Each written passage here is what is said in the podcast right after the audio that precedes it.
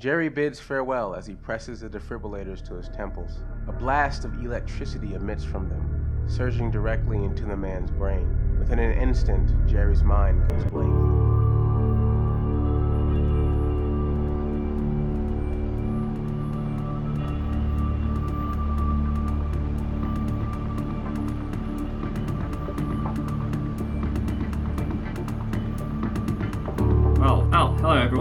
Welcome to the Unreal Bros. Welcome to our podcast. I'm your host, LA, and this is your other host. I'm Jay Davis. You can follow me at, on Twitter at J Henry Davis. You can follow me on Twitter because I use better websites. Anyway, today, what we are going to be talking about is a mainstay of classic, transgressive internet fiction. That's right, we're talking about F. Gardner. But not just any book by F. Gardner, one of his most famous and beloved. And since I think we've all about read half of Call of the Crocodile just by the ads alone, we're going to be talking about Jigoku today.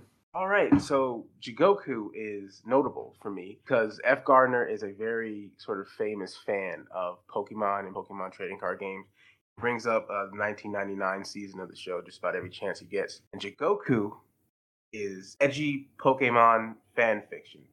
Pokemon, but all the creatures are turned inside out. They're drooling blood. They spew acidic vomit. Yeah, you know, I, I think with, with Jigoku, yeah, it, it really did read to me like edgy fan fiction. Especially the whole reincarnation and afterlife aspect, because, uh, Mhm. spoiler alert, if you haven't somehow not read this book, the main character dies, like in the third chapter. he blasts himself with a defibrillator. Talk about a shock to the system, am I right? But no, I, I think firstly Gardner probably made that pun, and second, yeah, it's it's edgy Pokemon fanfiction. It's the sort of shit I'd write when I was an edgy teenager. I mean, Right. granted, I wrote edgy MLP fanfiction instead, but you know, if I hadn't seen MLP and I was better at the Pokemon trading card game, I would write Jigoku, or at least a crap version of Jigoku, because this book's actually pretty good. it it is surprisingly readable for what I mean, just on the face for what you'd expect from Pokemon fanfic. Very entertaining. Yeah, you know, you're still you're still going to have to grapple with the signature hit and miss Gardner style of punctuation, which I can only describe Yes. as uh, creative. In the same way, a guy running a red light is creative. but honestly, I, I think it adds to the effect. This is a book produced by the internet. No other community or culture could have produced this book. Could the French realists have produced this book? No. Russians? No. Arabs? No. 4chan? Yes. So I think that combined with the subject matter, edgy Pokemon fan fiction, it, this feels like you're reading fan fiction.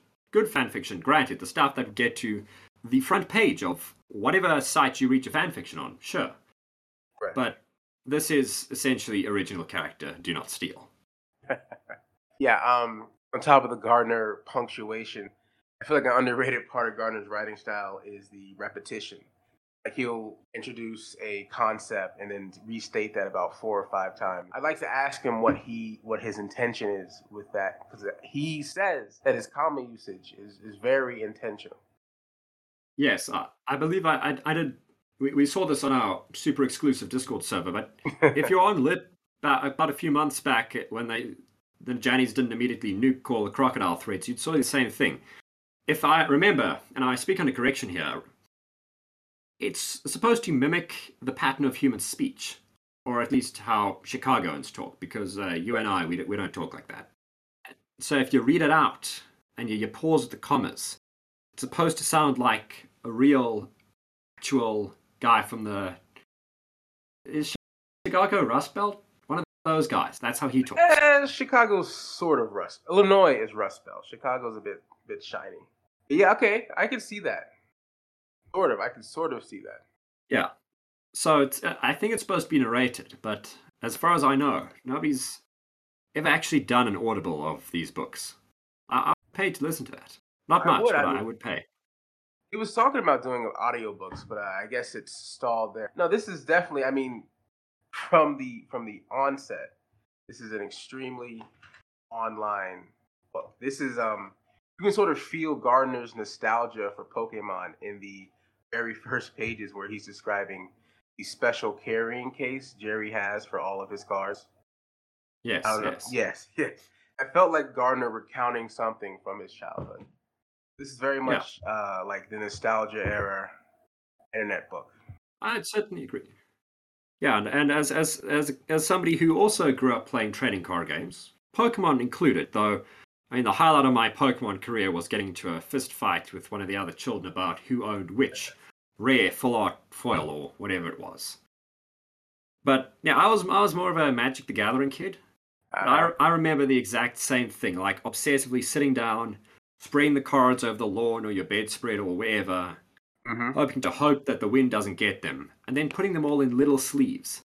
And the crap thing about being a kid here is, unlike the protagonist, Jerry, who can afford like serious, macho, indestructible sleeves, you're sitting there with like the cheap ass Ultra Pro ones which don't fit right and cost like $1 per hundred and then tear in two weeks. That's what you're doing. You're spending your lunch money on that. This is a nostalgic book. Maybe this is why all of my trading cards were in tatters by the time I was 13. I can't imagine spending like a dollar per card on the cases when you have so many of them. I mean, my experience with Pokemon was telling the people that played Pokemon that Yu-Gi-Oh was better. Uh, but um, granted, it's not. In in hindsight, it's not. But at the time, it was fun to be contrary. uh, yeah, I mean, the Yu-Gi-Oh anime was better. Mm-hmm in hmm. except for one regard. Okay. I maintain my stance that although Yu-Gi-Oh, or at least we're talking Duel Monsters here because we're not like Zoomers. Duel Monsters was phenomenal. Duel Monsters shaped me right. to the person I am. But l- let me tell you, Duel Monsters did not have good waifus. Pokemon BTFOs, Yu-Gi-Oh in that regard. But in terms of like epic moments, I mean, how many people you know go around quoting Pokemon or, or the abridged series or any of that? Nobody. But how many of us have said, "Screw the rules, I've got money"? How many of us say Exodia? It's not possible. I mean, I do, but I've been internet poisoned since thirteen, so. My grandfather's deck has no bad cards. Except Kuriboh. Listen, Kuriboh is useful as as a sacrifice, I guess. I mean, listen, there Yu-Gi-Oh. I guess Jigoku sort of incorporates the part of Yu-Gi-Oh where uh, your life was on the line, as opposed to Pokemon, which was basically anime dog fighting. If you lost in Yu-Gi-Oh, yeah. you died. Yeah, it's like you, you just got. I mean, I don't know if you watched the dub or the sub growing up, but I mean, I'm a dub kind of kind of lady. So with that, I'd really say this this is on the line here because I'm not sure what happens if you die in Jigoku. Maybe right. you die in real life, but then again, you're dead in real life. So, like, I, right. I'm putting good money on this. If you die in Jigoku, you just get sent to the fucking Shadow Realm. I mean, Jigoku, I don't know if he, I don't know what he meant by this, but Jigoku is, I guess, hell in some sort of Japanese religion. So I figure when they died, they were already sent to hell, and in order to escape hell, you have to win some uh, hyper edgy Pokemon match. And I guess that's the reward. But I don't want to get too far yeah. ahead in the book. Yeah, let's go through this at least chronologically. Right, right. So of course, we, we have we have the guy here, and another part, part of this book that really uh, stuck out to me that actually relates to this is it's provincial. Like you can right. tell that Gardner is from Chicago, and the book is right. set in Chicago. This is not a book that can be set anywhere else. I mean, you'd have to actually change stuff to do that. And I always enjoy that with a book. This might be from, you know, I'm from Africa, and if I can, you know, read a book and say, ah, this this connects to my own experiences, that that's fun. But even seeing it for others, that's a joy to read, at least for me, because it feels like you've got a lot more soul in the book. And this is already, with the nostalgia, very soulful text. Yeah, I mean, it's so provincial that Gardner is referencing local politics in the opening pages. He's referencing like some dispute. In the beginning of the book, Jerry goes on like a two paragraph aside about how environmentalists want to tear down this steel mill in order to uh, foster tourism in the area. And then, like, after that spiel, he immediately follows up by saying, But Jerry doesn't really care about politics, so he doesn't know why he was thinking about that. Chicago is to Gardner as Maine is to Stephen King. All of his book very much. They sort of scream, oh, this takes place in Chicago, by the way. It, it certainly does. And I, I think, again, that, that kind of writing style of going on the rant, then immediately excusing with, with well, I don't care about politics, so I don't know why I'm thinking about this. That That is like, I'm not going to say fan fiction, because I've seen this in books that, you know, are actually published, like this one is. But it is certainly a book that screams internet, that right. screams somebody who's actually had this debate, right. is cared enough to be public about it. Right. Like, I don't know if Gardner has a Twitter. That that's your that's your area of expertise, bro. But I am highly confident he has had this rant. Oh, absolutely. Personally. He has gotten into it with some Facebook environmentalists about how essential that steel mill is to the Chicago skyline or whatever. This is him having it out in the book. It's it's cathartic. So okay. yeah, so I, I think with that, it is definitely a Chicago book. Well, I, I don't think Jigoku is is in Chicago. Personally, the closest I've seen to Jigoku in my personal experiences is a little square uh, Pretoria called Dimwit. But that that's really getting off topic because I mean, if you're already in Pretoria, you're doing something wrong. If you're in Dimwit, well, I mean, you've done something wrong enough to get damned.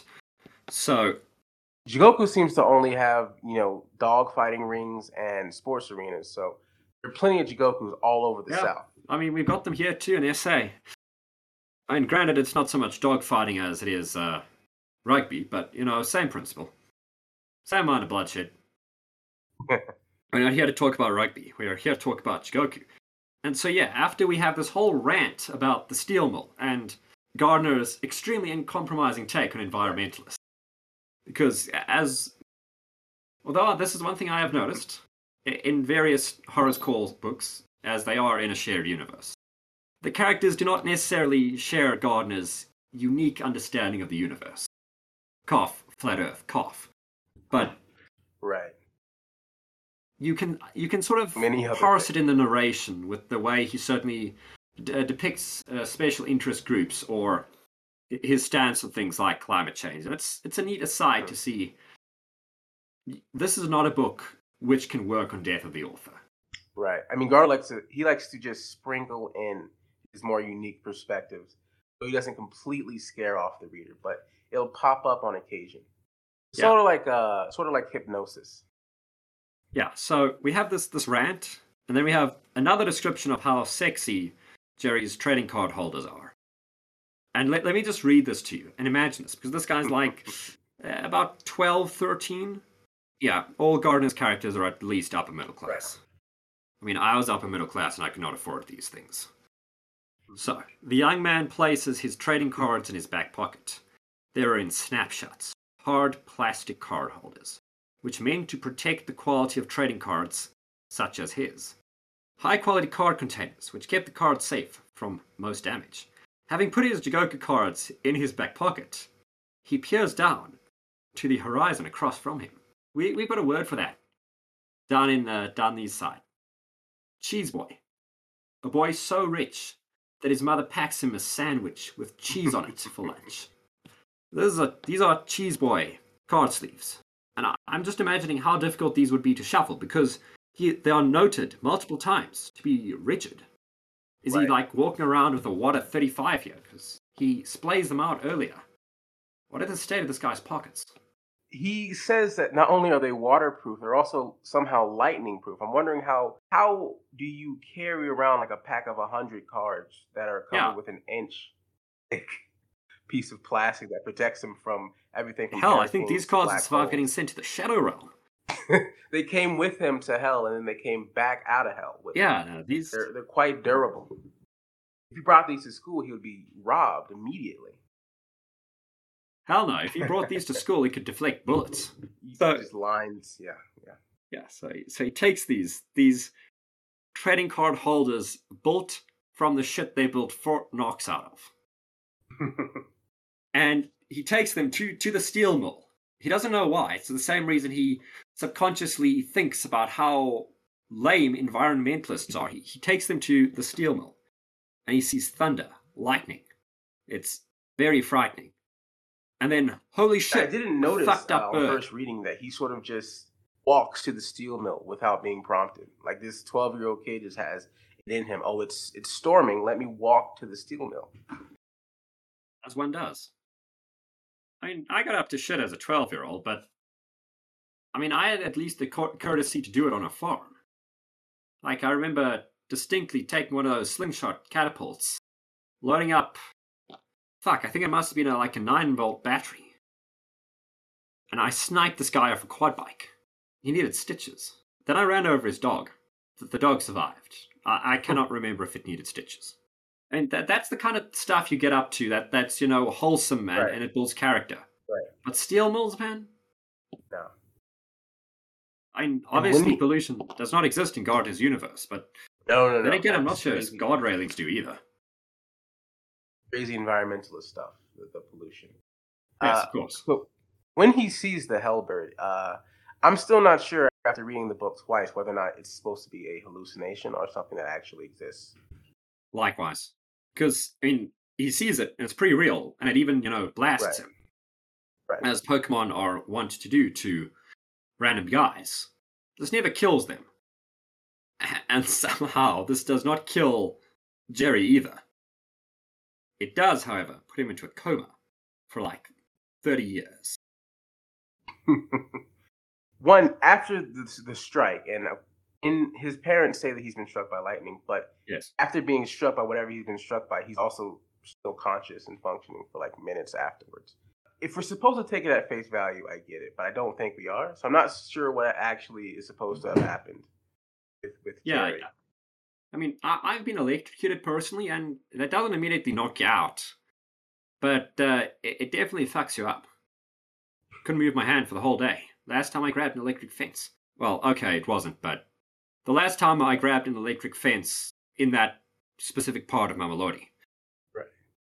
But of course, Gardner has to stress that, and I quote, thankfully, comma, his trading cards were fine, comma, as he had placed them in airtight containers, comma, in his pocket.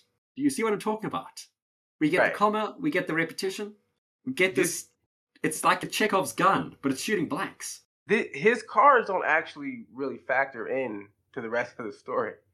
Just the fact that they they still exist, I guess. He's explaining why his parents still have those cards when he wakes up on the other side. I guess. Though it, it's not like you can just find cards that are intact 30 years ago. I mean, Right. you can still find like Magic the Gathering cards from the early sets that are completely fine. You don't need to store them in Fort Knox. You just keep them out of direct sunlight and don't play on them in concrete. We should uh, ask Gardner if he has pictures of his Pokemon carrying his cases. They I want definitely, to see if these things exist. it definitely survived the last twenty years. So Yeah, because I mean, if I was a 12 year old from like the early 90s, late 80s, what I would have done is Uh, just like fucking laminated the cards. Mm. Utterly Much destroy the collector value. Or, you know, if you're, you're really, really lame, you take that transparent sellotape, just wrap them around in that. Hundreds. Jerry wakes up after getting the terror strike from the Hellbird. Right. And he's 20 years later in a hotel room. Sorry, a hospital room. Big difference. And he's there, his parents are there, and, and his parents are saying, like, Oh, comma, thank goodness. You've woken up. You're finally back, comma, son, ellipses. And of course, the hospital is named Brand Hospital, which I presume is in the actual Chicago area. probably. And it, it takes him like uh takes him like three pages before we get to the, the real thrust of the oh shit twist. right. Before that, you know, it's it's revision of the stuff we literally saw three pages ago. And then Jerry finds out he's aged 20 years. My favorite part of um that discovery is after three pages of Jerry just having a normal conversation with his parents. I guess the author remembers that if it's been 20 years, his parents should look significantly older. But he specifically addresses that by by Jerry asking, "Shouldn't you guys, you know, look 20 years older?" And of course, the answer is that, "Oh, we do look 20 years older. You're just uh, your vision's blurry because you've been in a coma for 20 years." Again, this is this is internet strategics. I remember doing these sort of fixes myself, like reading the comments section nitpicks, and then fixing it in the next chapter retroactively. I mean, obviously, this is a book, but you, you can tell that Gardner has the same thought process. That's, that's really And- interesting. despite this being like now 20 years in the future, the excuse we're going for is, oh, your vision's blurry, kid. We've aged gracefully despite our son being in a coma for 20 years. Not, future medicine makes me look young. Right, right, right. Future 2018 medicine. Makes him look. Um, it's also funny that they're sitting there waiting for him to wake up. I guess they still visit him daily after a 20 year coma.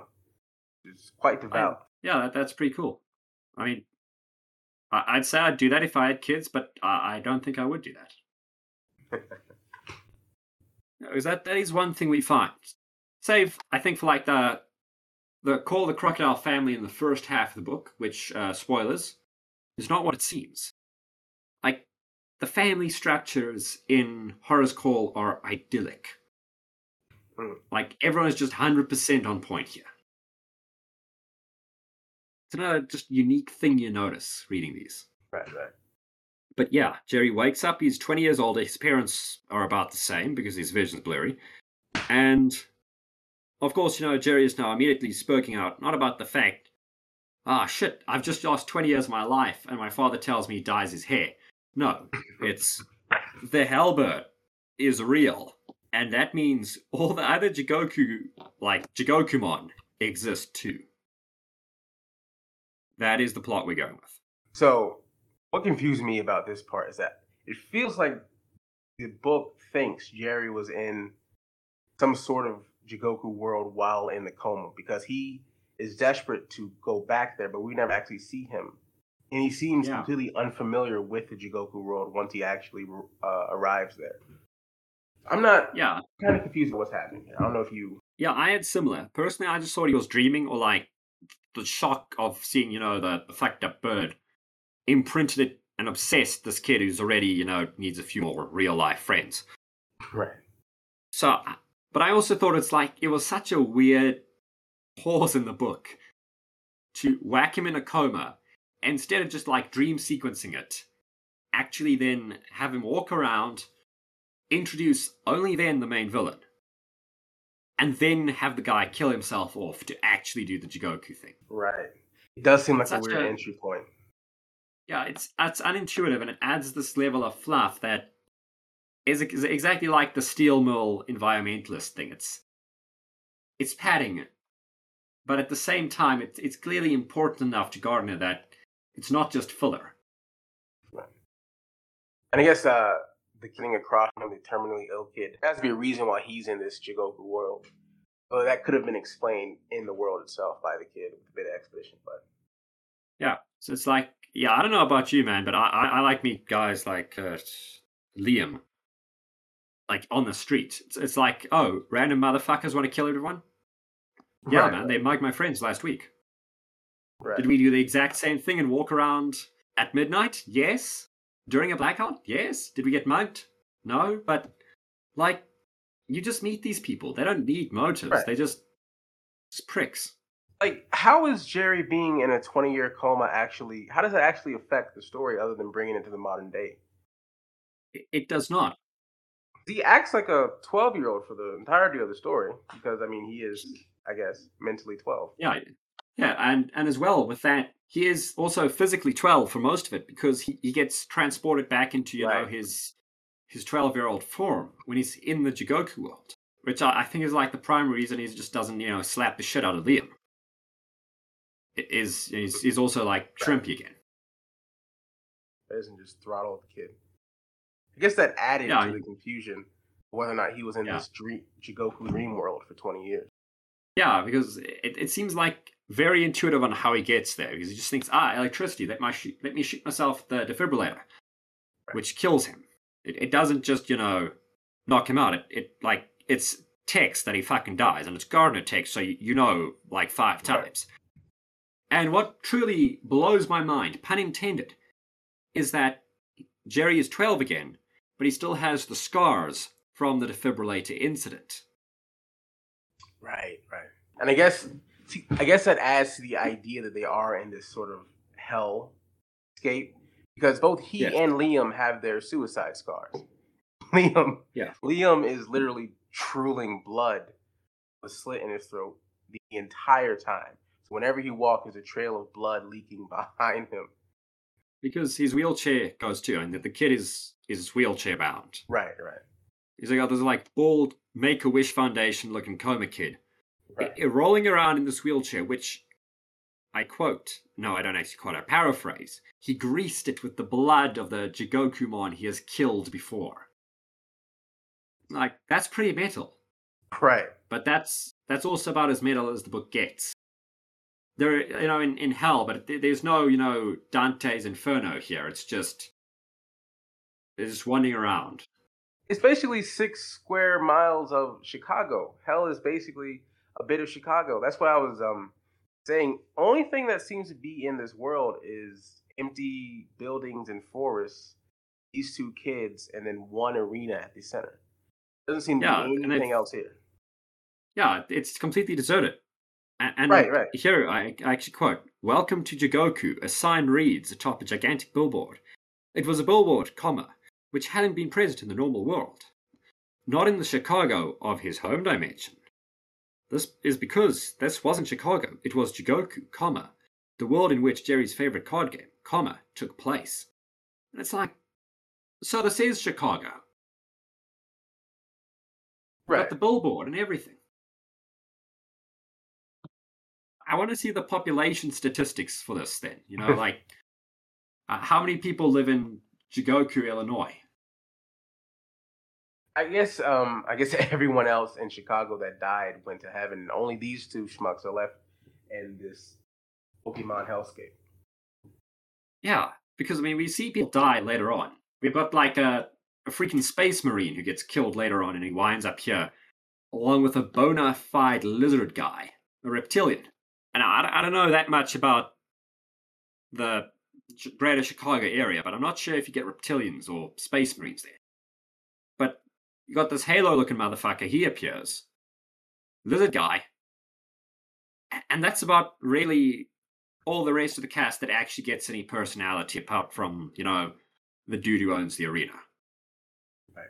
Everyone else, yeah, the, the, the Dominus, who looks like Zeus from the right. the Age of Mythology cover art, the box art. He, he looks like that guy. So it, it's just Chicago, and I'm suspecting it's geographically Chicago as well. Like Right. you, you could walk the, the outskirts of Chicago and you, you'd see the same same buildings, same same landscape. I'm sure the arena is a photo replica of Soldier Field. I'll see if he mentioned that, but um, yeah, I'm wondering why. Because obviously Jerry and Liam get transported to Hell Chicago because they died there. But why? Why are these other entities getting sent to Chicago? What did they do to Yeah. wind up in Pokemon Chicago? Yeah, it, it's like it, it's plausible and and it works on its own internal logic until it just doesn't. Right. Because like it, it's explicitly not you know Jigoku fans who are sent here because we see the Space Marine later on. He he just up and bare knuckles the Lizard Man and his minion. He doesn't you know pull out Charizard or anything. He just he just bliksems them. Bliksem being Afrikaans slang for being the shit out of guy. There, there, there's no you know Jigoku fandom in the far future. It's just just violence. And, and so it's like, why why is he here? What what do you have to do to get sent to Chicago? It's, it's not like Dominus sends them here. I guess there's really And no so- explanation for it. Yeah, it's just completely up to the dice roll. You die, maybe maybe you get to play Pokemon, maybe you don't. And so Jerry winds up here, and we have a, a polite introduction to Liam, who's uh, the kind of guy who's like a stuffer if he wasn't already in hospital. And then we get exposition on what Jigoku means. Like the next paragraph after the welcome to Jigoku billboard, we get the, the fact that it is a reference to the dwelling place of sinners, comma, in Japanese Buddhism. That's what the name Jigoku was based on. And so, so we're just told this. Nobody explains this. It's just in the narration. There's no subtext to pick on. It's not like sprinkled in throughout. It's not like hmm, I wonder what Jigoku means, and you go to Google. It's like here is the metaphor. Here is what's Yeah. happening. Yeah, there's no no subtext to an F. Gardner novel. It's just text. And so after Jerry, you know, he, sees the billboard, and we don't get a reaction from him or anything.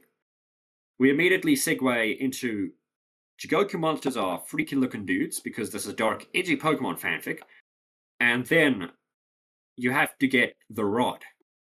Now, I don't know if Gardner's played D and D. I think there's like a coin flip chance, but in the game, there's this thing called uh, the Rod of Lordly Might. And it basically, you can hit people with it, or you can make them do what you want. And the Jigoku Rod is basically that, except it looks like a Japanese katana, because this is vaguely oriental, but it's also still Chicago. And then Jerry is just immediately given a giant beetle called Goliath, as in Goliath, the beetle. Goliath, I think, is the only non-fucked up entity in this old Jigoku world. He's a giant beetle, which I guess is creepy in and of itself, but he isn't turned inside out or he doesn't have his guts exposed. Just a giant beetle. Yeah, I mean, we, we see. I think Liam's yeah Liam's go-to monster is just a big bug, but I mean that's also Right, still pretty fucked up.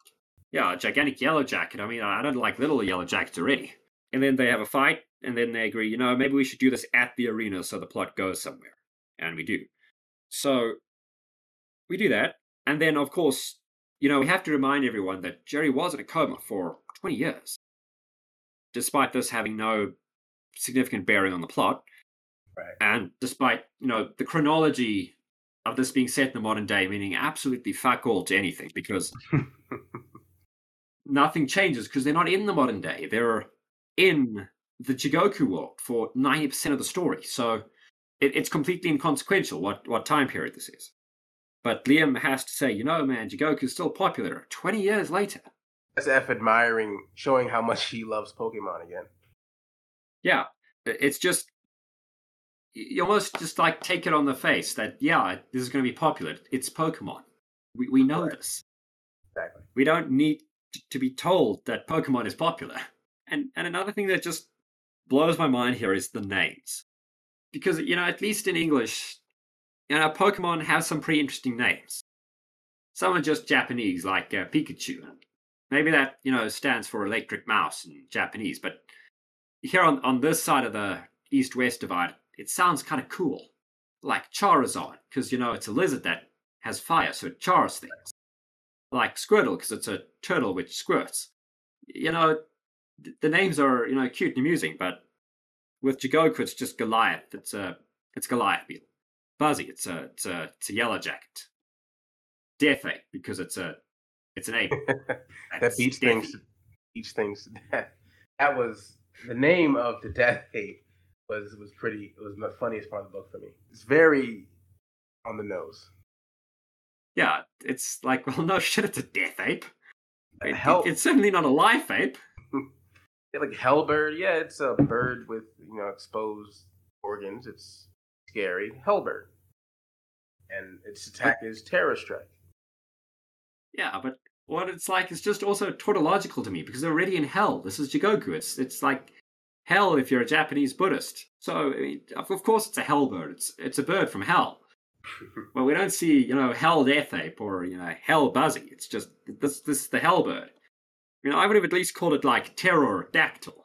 So you know, after they they agree, you know, we're gonna fight elsewhere because of course we have to push the plot to the arena and build tension somehow. right. Jerry goes on this, you know, quest to walk to what's called the Creature Coliseum, which I'm convinced is just like the, the White Sox baseball ground. And he goes there, and that's where he picks up the rest of his crew, which is a lizard. Named Faust. Yeah. That's an actual. That's not a name. That's just a description of the beast. I wonder what referencing there because I don't remember. Yeah, but the lizard itself is not remotely Faustian. It does not make Yeah. bargains. That's kind of what confused me. So I assumed he was referencing some other property maybe that has a dragon with that name. Yeah, maybe. That, I mean, either that or this is just Gardner doing Gardner stuff. Yeah, and then you know we see also on on the, the trip towards the creature coliseum, Jerry's true heart of love and goodness, which we have not seen before, because all he's done before is you know electrocute himself after chipping out. He decides, you know, I'm not actually going to fight just random stuff and grind for XP. No, I'm going to fight things that want to fight me. I'm a I'm a better person than Liam.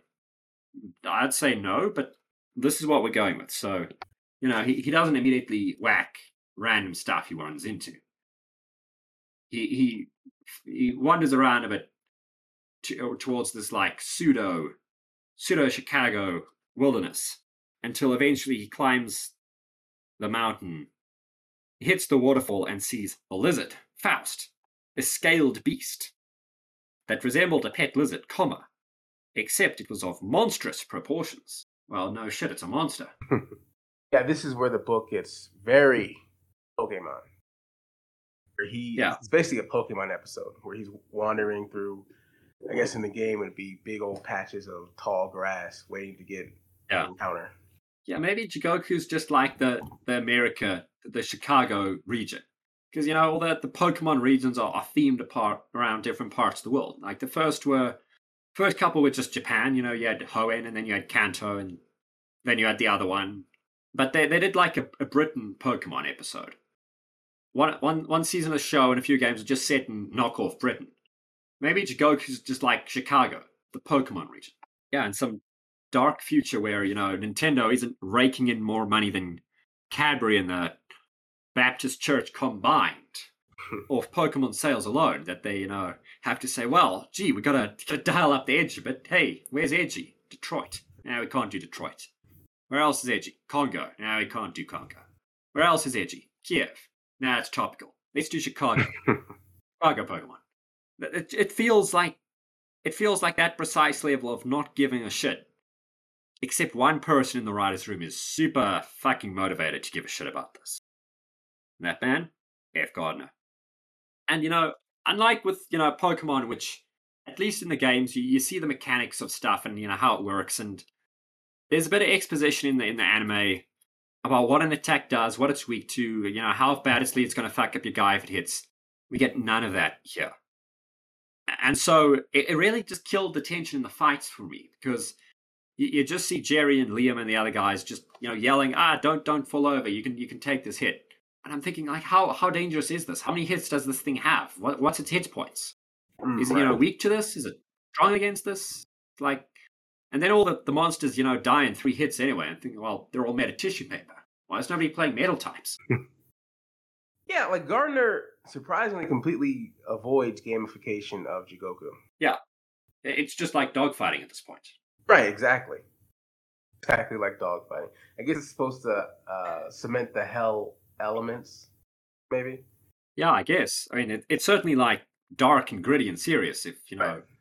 the attacks hit and there's you know blood and you know, screaming and stuff, but it also feels like, well, who am I? Who am I really feeling is actually at the advantage or disadvantage here? Because yeah, the fights just don't have tension without the gamification. There's, I mean, there's a bit of tension yeah. with Goliath and Faust fight, but um, most fights are just one uh, monster stomping the shit out of another monster.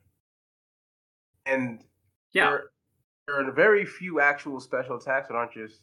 I guess Goliath in the same fight we're talking about with Faust has an energy blast, but the ultimate uh, monster's special attack is just at the end of the story is just pounding the shit out of whoever he's fighting. Yeah, it's just going Harambe on it. It's like okay, it's like yeah, just just be a Winston. Russell is Jimmy's. Right. I, am just totally bemused by this because, like, we, we see the fighting, but because it's so abstract, these are like Pokemon. Without the gamification, we don't actually know how strong they are. Right. So it, a lot of the time, it just does generate to special move or just overwhelm the other guy. So I mean, if you, you read a book with, with you know fight scenes in it, like two guys fighting, you know, you know the, the Jack Reacher novels are a great example of this you, you can tell that Jack Reacher's you know a tough, no nonsense guy. I mean, he doesn't have a, literally a power level written out, but you, you can tell. Okay, he's like ex special forces. He wanders around beating people up for a living. He's a serious dude. So when he gets like three on one and wins, you think, oh well, yeah, you know, it's that was risky, but he pulled it off because he's Jack Reacher.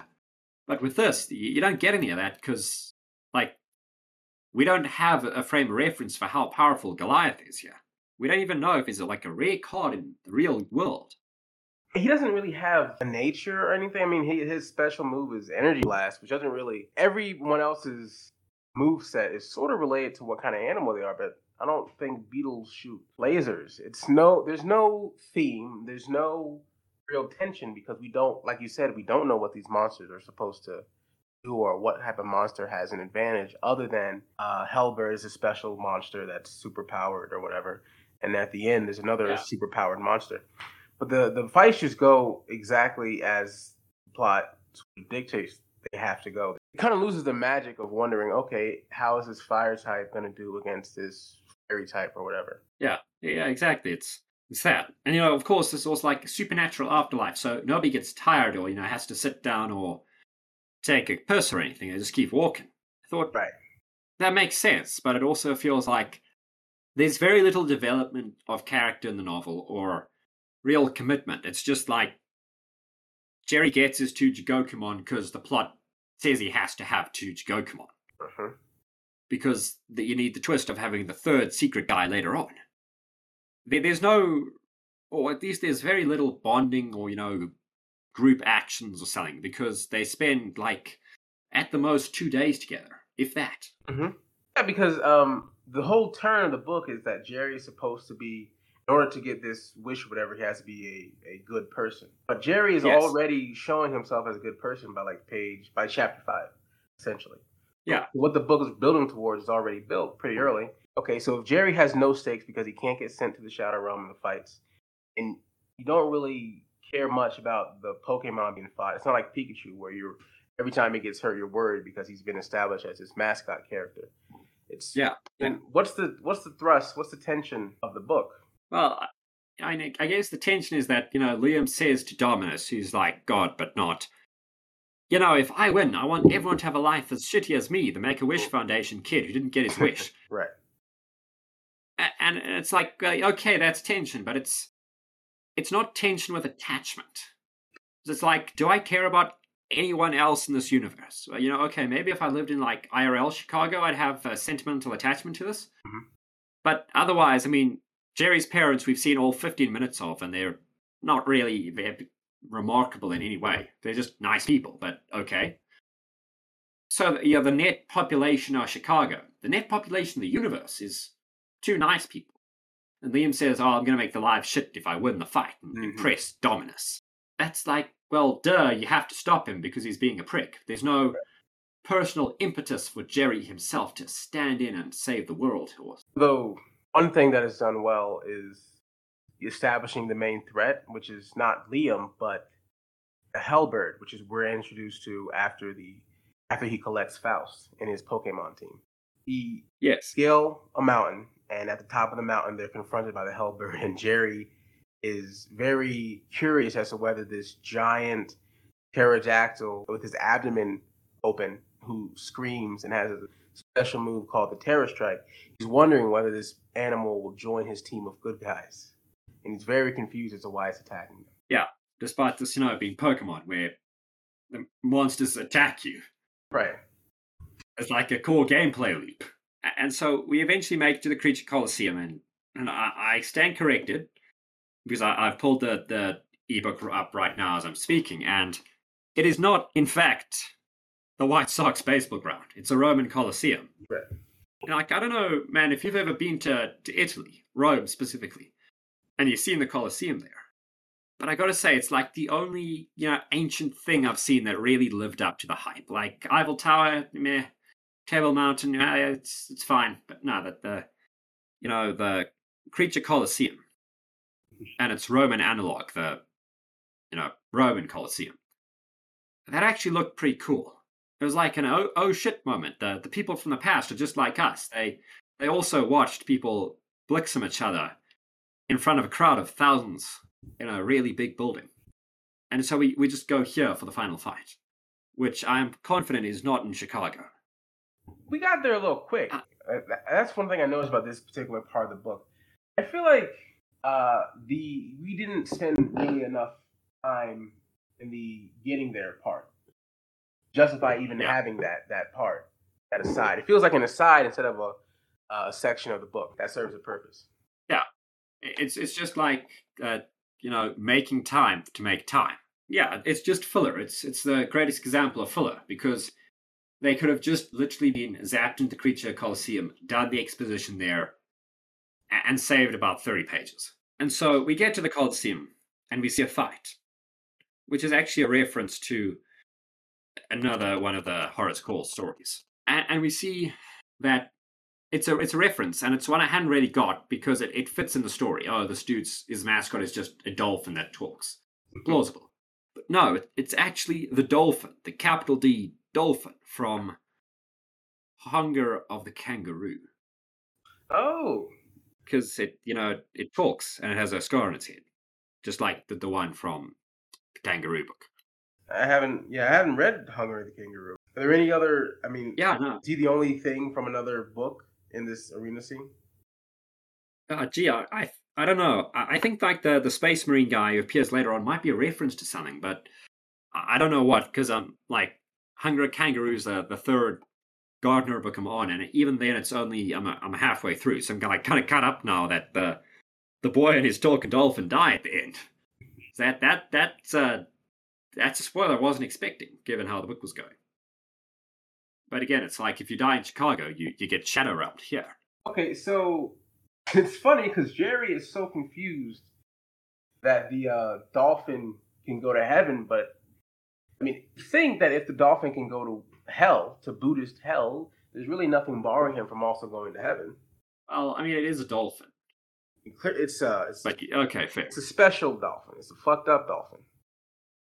Yeah, with a soul. I mean, this is a, a dolphin untouched by the, the fallout of original sin almost. Yeah, but so I mean, we have the dolphin here, and it has a fight, and it and it wins with a wave of psychic energy that fucks up the centipede, and it uh, it gets its wish, and it, and it comes to heaven, and it goes with the boy because they're uh, best friends. Right. And this is in fact discussed in the book, man, because it, Jerry wonders out loud that the dolphin can come to heaven, and, and I'm wondering like what world is this? Because is this like our world anymore? Because I'm pretty confident that even in Gardner's worldview, you don't have semi-divine entities with the power to grant dolphins souls that can go to heaven. I mean, that was clearly no ordinary dolphin. That's the explanation that the God figure gives as to why the dolphin go to heaven. And does he explain why the dolphin was in hell in the first place? Well, how do dolphins go to hell? What do they do? I mean, dolphins do a lot of shit that is worthy of hell, to be fair. Okay, grant, they're, they're like the chimps of the sea. Presuming that chimps are actually real, which is, which is up for debate. It's, it's in contention. Y- yes. I mean, you know, personally, my theory is that chimps are actually real, but they're like demonic entities. I could buy the chimps as demons thing.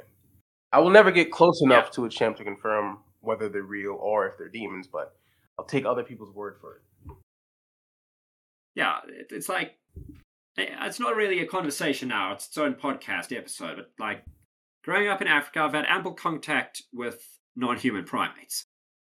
Eh, not not chimps specifically, but in you know vervets, marmosets, baboons, and most of them are just like other animals, but like sort of people. Like vervets are just cats. Baboons are just dogs. Chimps are like people, but you know, evil and wrong. Dolphins are just sea chimps. And then we run into my, my favorite character through this whole book, Commander Chrono, the space marine guy. He needs to get back to the time he came from to fight the lizard people. His purpose is to give him the ex machina.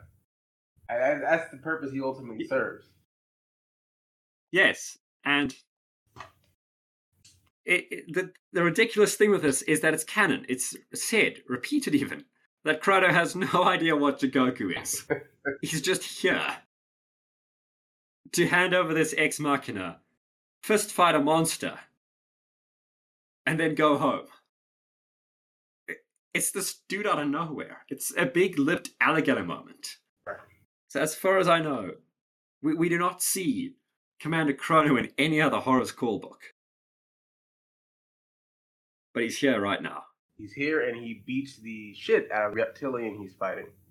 Which, I mean, Reptilian, he's not a Jigoku monster. No, that's just a, a thing from real life. They're just having some sort of fight to the death between two real life things in the middle of this Pokemon tournament. Not explained, and the good guy wins Yeah. and fucks off. Up before, after Yeah. giving him the Ex Machina. Yes, and and I quote the the the reptilian, because the dialogue is like it's not you know mortal enemies here. It's like the guy at the gym you don't like. I'll do it. A gravelly voice shouts in the audience. Stepping out from one of the seats, comma, a challenger emerges. I know who this guy is, and it's about time. Somebody took him down a peg or two. It would be my pleasure to kick the great Commander Chrono's ass and put him in his place the challenger says. It's like that is you got the wrong gym, leather clubs two blocks down kind of dialogue. it's not the dialogue you have to say to your mortal enemy. Right, in a death match. You know, I mean, you take if you're killing him and condemning him to hell forever, you're doing a little more than taking him down a peg or two. Yeah, yeah, no. It's like this is this is dialogue for the guy who stole your boyfriend. It, it's not dialogue for the the guy who you want destroyed to a suffering of eternal torment.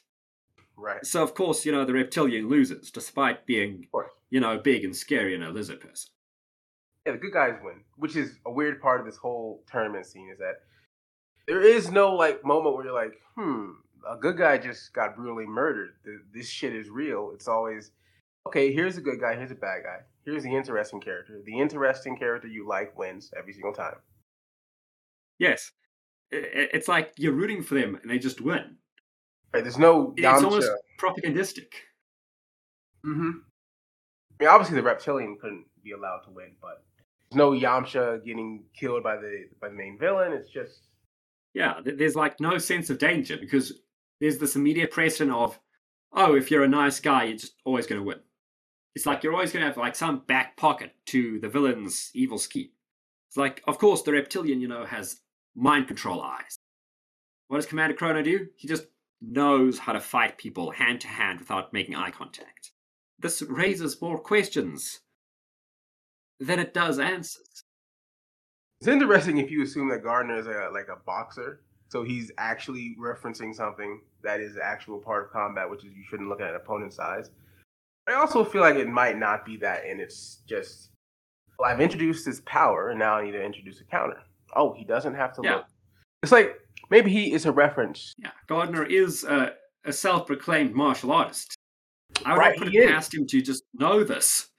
But it's like it's also said that Commander Chrono is wearing a helmet with a tinted visor, and he Oh. d- deliberately has to then say, "Oh no, it's not my cool hat. It's it's my martial arts abilities."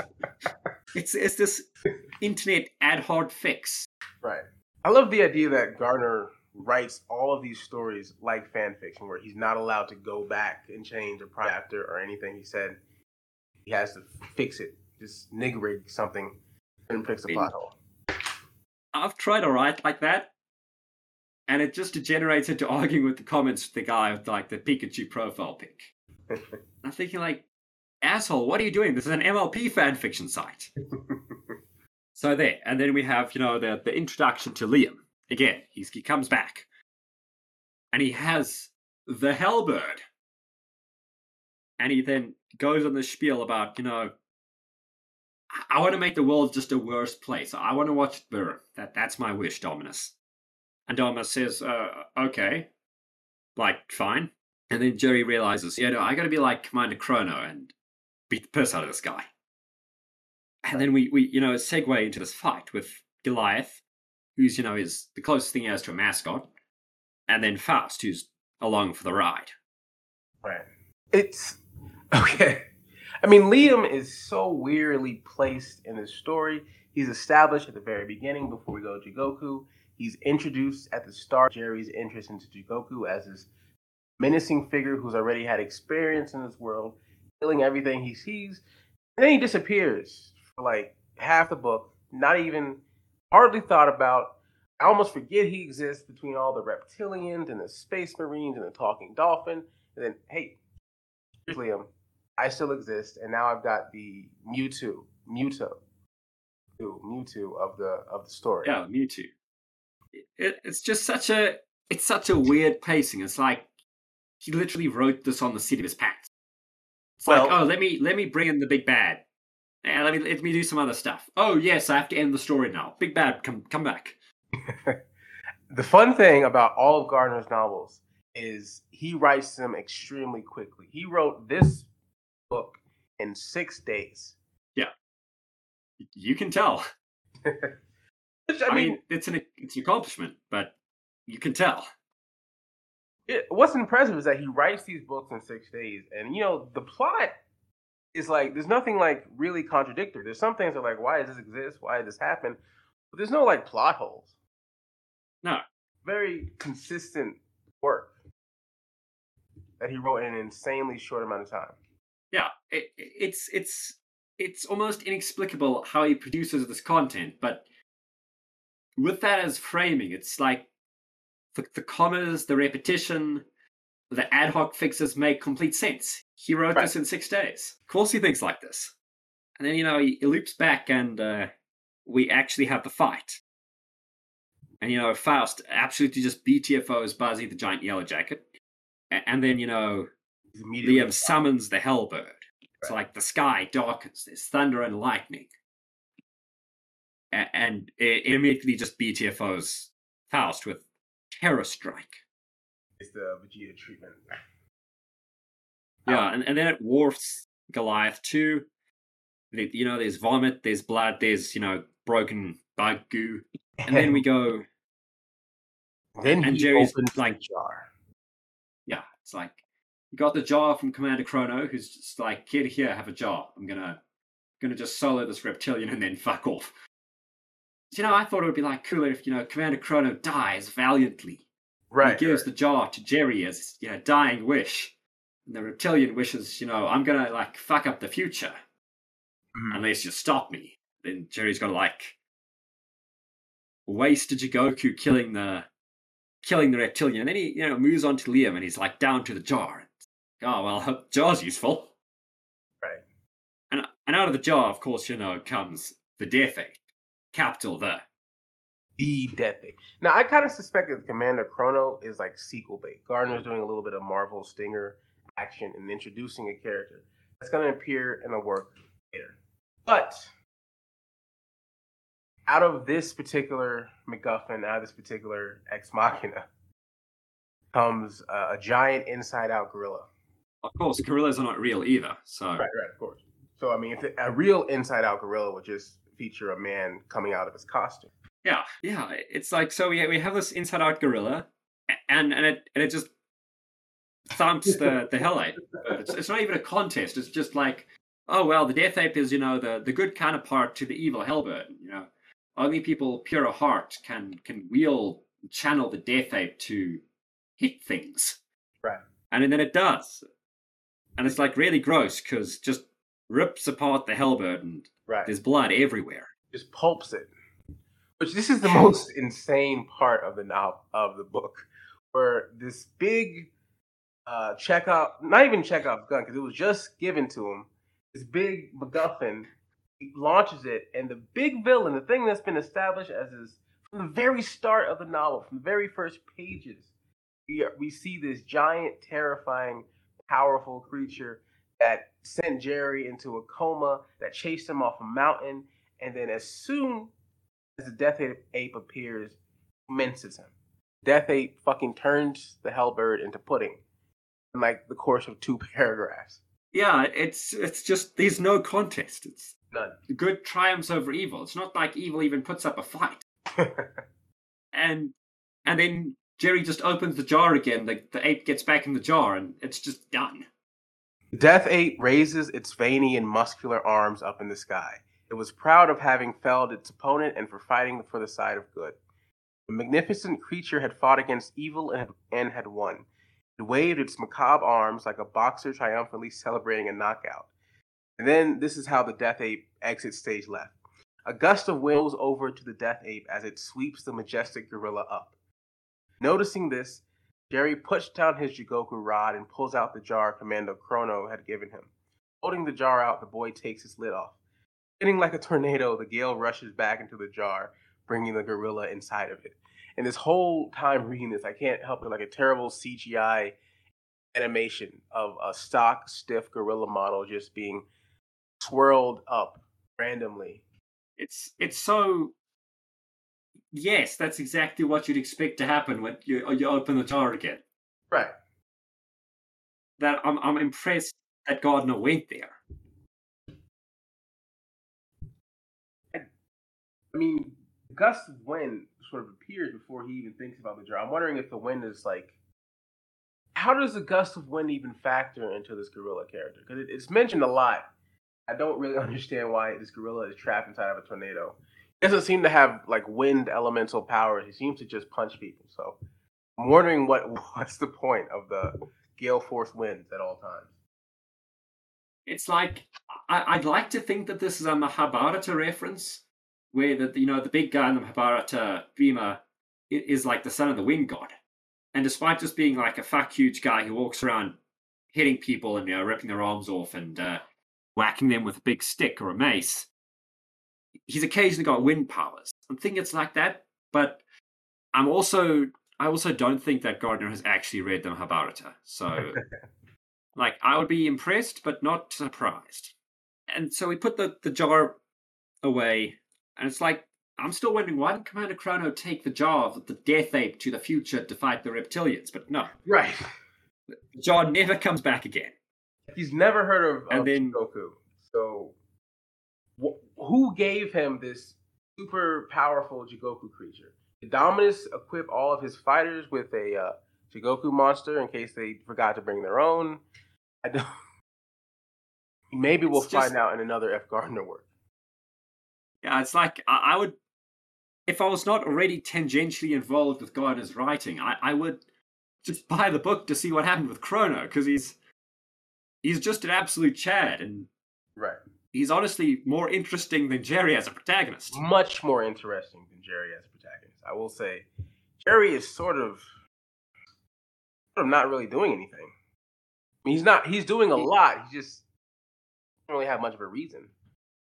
Yeah, he's he's just like you know the guy on like from every anime.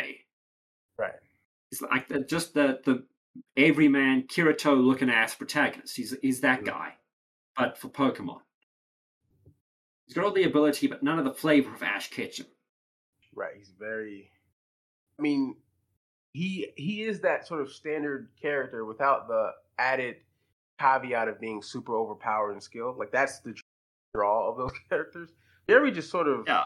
he's sort of not that great at this Jigoku thing. He's like a shonen protagonist, but yeah, it's just not great. Without the Dattebayo or whatever. Yeah, if, if you you cut out the shonen part, he's just the protagonist. Right. And also, I couldn't help but picture Jerry as Jerry Seinfeld for the entirety of this novel. I've never met or heard of Jerry, so this whole time I'm imagining him saying these things, imagining Jerry Seinfeld playing Pokemon in Chicago hell. It's it was a struggle. I was, I mean, I was, I was imagining Jerry from Rick and Morty. Oh, okay. There's another Jerry. Yeah, oh. that, that was the Jerry. I'm thinking is like that that the backstory of the actual Jerry? it would explain a lot, granted, but I don't think F. Gardner has consumed Rick and Morty media. Yeah, no, he doesn't seem like a type. No. Now, after he, well, after the Death Ape uh, flattens Hellbird in a truly shockingly gory display Jerry gets his wish, which is uh, what he's established at the start of the story, which is that he and Liam go back to the normal world. Yes. Which I guess it's supposed to be a turn that he also invites Liam with him to the normal world so he can have a good life. But uh, it seemed like he was already planning on doing that at like the start, which is my sort of my problem. Jerry doesn't. See, Jerry seems to have made his character finish his character arc at like yes. page thirty. Yeah, it's like he's he's got all the development he's ever going to get, but you know the plot's not done, so it's right, just right. he's got to do the plot now. And of course, this raises even more questions because, like, now what? Well, what do you do now? So they decide, well, shit, we got to go back to the you know the real world because Jerry's decided that he's actually kind of remorseful for being a dick to his parents after being in a coma for 20 years and then killing himself. Right. So he has to go back to the real world and make amends. He doesn't, you know, wish to be 12 years old again because that, that would tie up the story too neatly. But he says, you know, Dominus, you know, send me and Liam back and like uncripple Liam so, y- you know, we can vibe. And and this happens. And the story pretty much just ends there after, you know, Jerry comes back and says, oh, gee, you know, I'm sorry for electrocuting myself again. and then, you know, Liam sort of sulks over and says, you know, I'm kind of sorry for being a cunt to you. And, you know, let, let's just wrap this up by playing a game of Jigoku. The cards are still in the Fort Knox sleeves. How do you shuffle them? I don't know, and that's not addressed. right. I mean, I have to see these sleeves. They don't make any sense to me. No. He must he, like he his entire deck must consist of Goliath, Hellbird, and the Death Ape. That's the only three cards. Yeah. That's the only cards he can fit in his pocket. Yeah, that that it's a callback to like the original Yu-Gi-Oh, where a guy would just have a deck of you know six cards in the manga, and once you're done, you're done. And the fights were literally, well, mine's a bit better than yours, so I win. You know, that's it. And the the final uh the final send off we get for Jerry is him falling asleep in his hospital bed. That is that is Jerry's entire entire story. You don't get really any change from him past page thirty. Uh, we don't get to see whatever he does after waking up from hell. We don't get to see the ramifications of him reviving baby Hitler. Yeah, we don't even see like the the new cool future world because it's it's like the modern day, but it's also sort of not because it said they have medicine to stop your muscles atrophying in comas.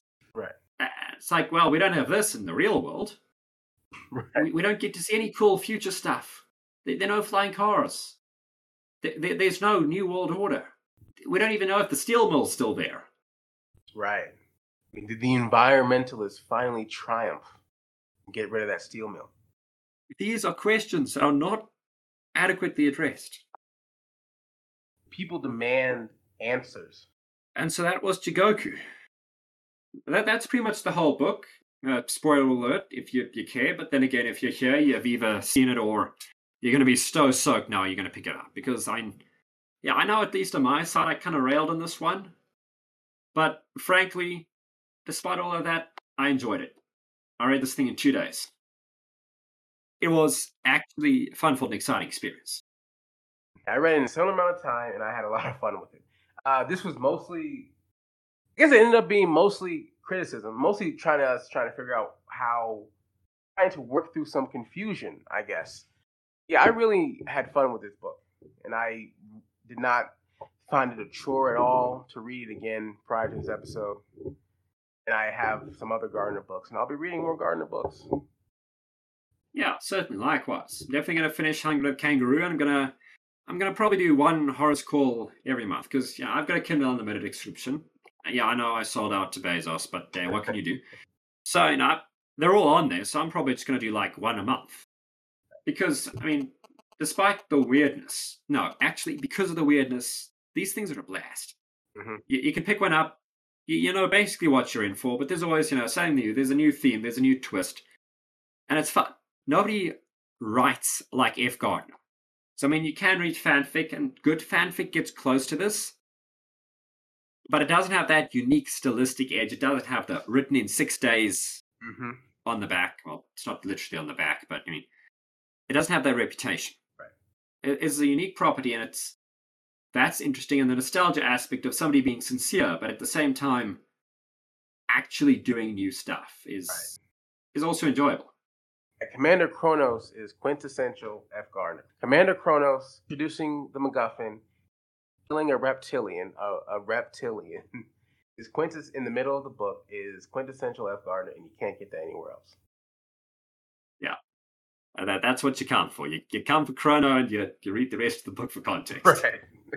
Yeah, no. So I, I, I guess that that's my my final thoughts on the book. It's uh, it's interesting. you can tell it's written in six days, but yeah, it's fun to go through and think, you know, semi-critically about this. Well, I mean, I'm drinking a cup of moonshine and coffee. I'm, I'm not that critical, but to, to go through it like that, yeah, and I'd recommend honestly, if you have friends, read it with them. I mean, I don't know about how many people actually have friends who can read, but if you do, shill this. I'm not getting paid to advertise or anything, but like, if you have to read, I mean, th- this isn't a bad choice. I had similar thoughts, and I basically said all I had to say, other than I'm going to pester F. Gardner to write that Commander Kronos follow up. I need more Kronos. And don't be afraid to write a sequel, because I want to know where the fuck he got that gorilla from. You can follow me at J Henry is writing. Yeah, I've been Leroy.